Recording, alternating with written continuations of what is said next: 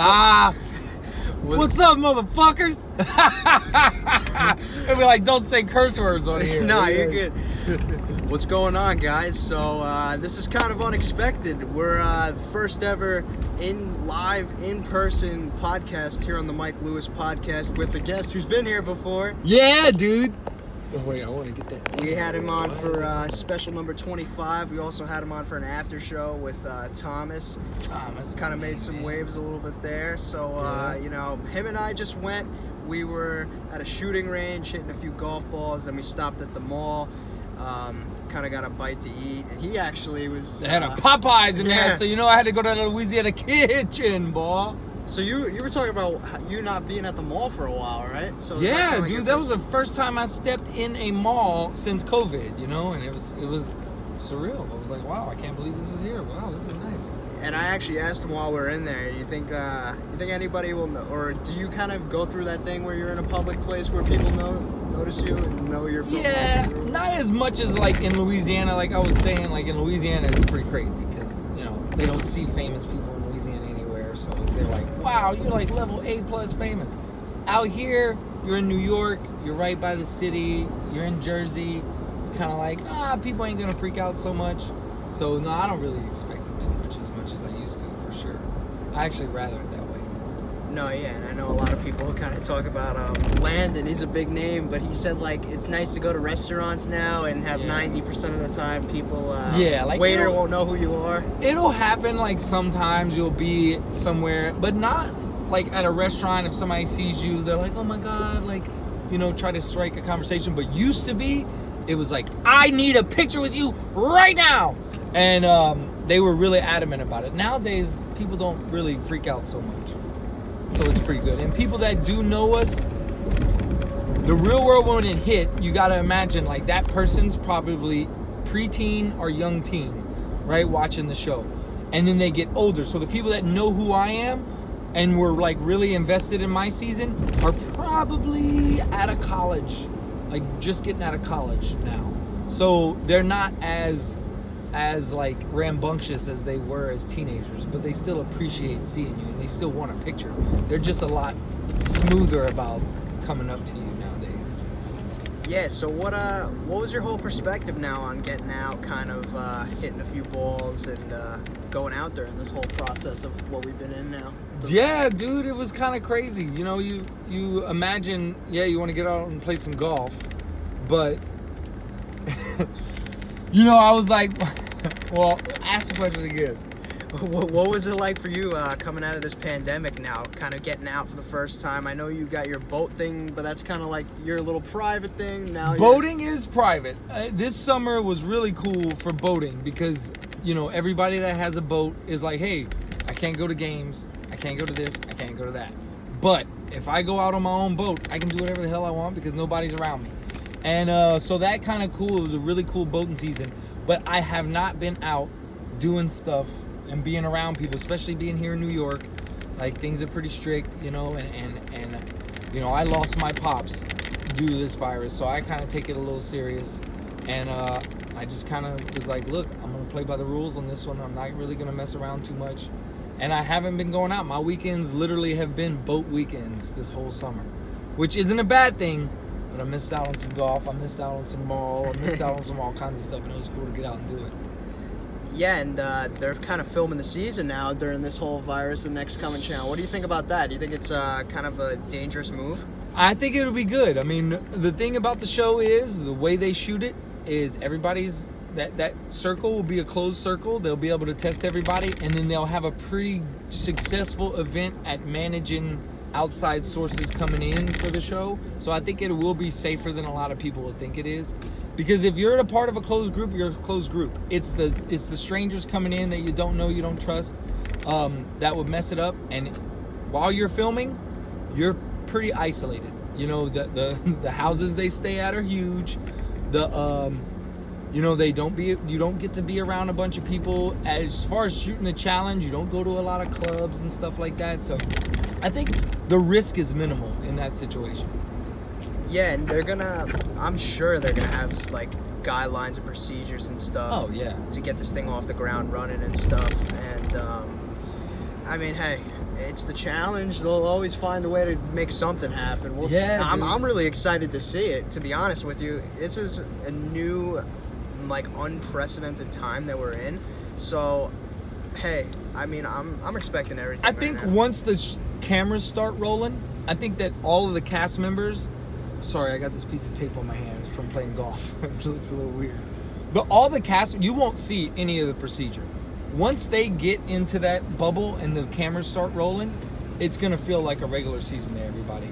It's all the crap that the guys are gonna have to do before they get onto the show, before the cameras start rolling, that is gonna be frustrating. And that's where all the procedures are gonna come in. So now I gotta ask you about this, and also this is a kind of a spoiler thing. I know guys might get annoyed for me talking about what's gonna happen on the next season, but people were talking a lot because obviously, as you probably can imagine, casting spoilers and stuff comes oh, out and whatnot. Scariest stuff, bro. They literally get you. They if you stop tweeting, they're like, "Oh, looks like you're going to the challenge." he stopped tweeting, and then they figure it out, bro. They're smart. I gotta ask you now because a lot of people were talking about this. It came out that this next season of the show, we talked about this on our podcast about them pulling from Are You the One and stuff like this. Right, right. This next season, they're pulling a singer from America's Got Talent. They're pulling a WWE superstar, and they've even got a guy from a Netflix show coming on. So, what is your thoughts on that? I think, as far as that goes, I think the challenge is is like a worldwide phenomenon where people everybody wants to say they did it. Like those those things that we do, those those games that we play, the the, the, the challenges that we do are fun. Everybody there's not a person that I know that hasn't come and be like, man, I wish I could have tried it. I would love to know if I'd be good at it. It's it's outlandish stuff. It's not football, it's not baseball, it's not this, it's not that. It's a hodgepodge of everything kind of mixed together. So I think that everybody wants to try it. And I think they're trying to take the challenge to this new thing where it's like, we're going to pull people in from different walks of entertainment to give them a shot at seeing what they got. You know, let's turn the challenge into like, it's not just about the challenges on. It's kind of like Dancing with the Stars now, where it's like, who's there and how good are they going to do in this situation? We watch Dancing with the Stars because we know these stars, but we want to know how they groove. Like, what do they get down to? Like, what is it like? So the challenge is gonna, whoa, the challenge is gonna kind of be like, like that, but for athleticism. Like, all right, you, we see you, you, you do this stuff. You look pretty athletic. Let's see what you got. Like, let's let's throw you on the challenge and see what you got. So I think it's gonna kind of take that kind of perspective, like where it's not just about the challenge, it's about who's on the challenge, stuff like that. But no, and we're seeing now, kind of with how they're pulling from casting and stuff, and kind of how the show is turning. They're turning this more into like a sport, and they're also kind of pulling people who maybe have the most Instagram followers or Yeah. IG models and stuff like this. That's true. Nowadays, um, you know, back when we used to do it, they were gambling on us. We were nobodies with that with a story, and you know, they were they were like, we're gonna put you on camera and see how it works. Nowadays, they can measure you before you get there. Like, you know, well, how many followers you got? You know, what do you do? You got a YouTube channel? You got this? You got that? How many people can you bring to watch the show? So as as far as that goes, I don't agree with that because as easier it's going to make make the challenge casting a lot easier but it used to be well i wouldn't even say challenge casting or the real world casting because that's what they used to pull from that used to be an event to find that cast that those seven members and then those people became the challenge crew and it and it was really about like building the story of people and and you know like for me getting my story out to the world was huge. Like it was a big monumental point in my life. And if it wasn't for the real world i wouldn't have had the opportunity to do that. I wouldn't have made a youtube channel and gotten hundreds of followers or thousands of followers. It wouldn't have happened. The, they found me. They, they they they were interested in my story. And i wasn't necessarily interested in in self-promoting myself. I wanted to do a show. That would be cool. But i'm not the type of person that's gonna like roll camera on myself every day and create my own you know show like some of these kids are now and I just think when you pull somebody that's already trying to do what they're doing, like you know the, the Instagram famous kids and stuff, you're, you're gonna like what is their story? What do they really have to bring? And it used to be about that. It really used to be like me and Mike Mike were put in there on purpose because they knew that, that those two characters were going to clash. And they, we probably clashed around Heather. You know, Mike Mike probably had a little bit of crush on her. And, because both of those boys were going to go after that girl, we were going to see what the girl was going to pick and we were going to see what the repercussions were going to be between the two young alphas growing their I mean, we were young males, you know, we, they were like throw them together and see what happens. And I, you know, I really, I really did it. I really did like that idea, you know. And now that's, I don't think even if they ever did bring the real world back, that that concept would come back. It would probably go to, hey, hey, how many Instagram followers you got? That's how you're gonna get on this show. So, you know, give and take. It's a new world.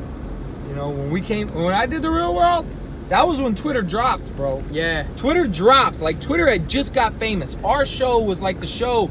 Our battles on Twitter, like between cast members, we talked to each other on Twitter, and all of a sudden we were at the freaking reunion, and they were asking us what we were talking about on Twitter, and we were like, "Oh, I didn't know y'all were paying attention to that. Why are we talking about that?" Like that was a. We thought that was a kind of a private conversation. And now, if, if your season were to hypothetically, you know, kick off now, right?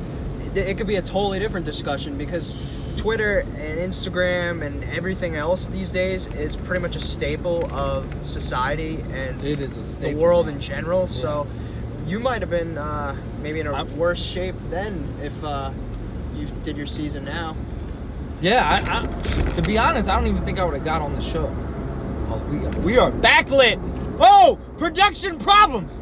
We ain't call somebody in. Hey, hey, film. Y'all better come fix this stuff. We don't have to worry about this stuff on the show. No, yeah. Now you gotta worry about your own stuff. but um, but yeah, man, I don't think I'd have made it on the show. As far as like um, as far as like what we see now, they it it would probably be different. I'd probably have to already have had a YouTube running telling my story, and everybody would already have to had know it. And you know, my series was a secret. We got on my season, and it blew up. In this world now, they would already know.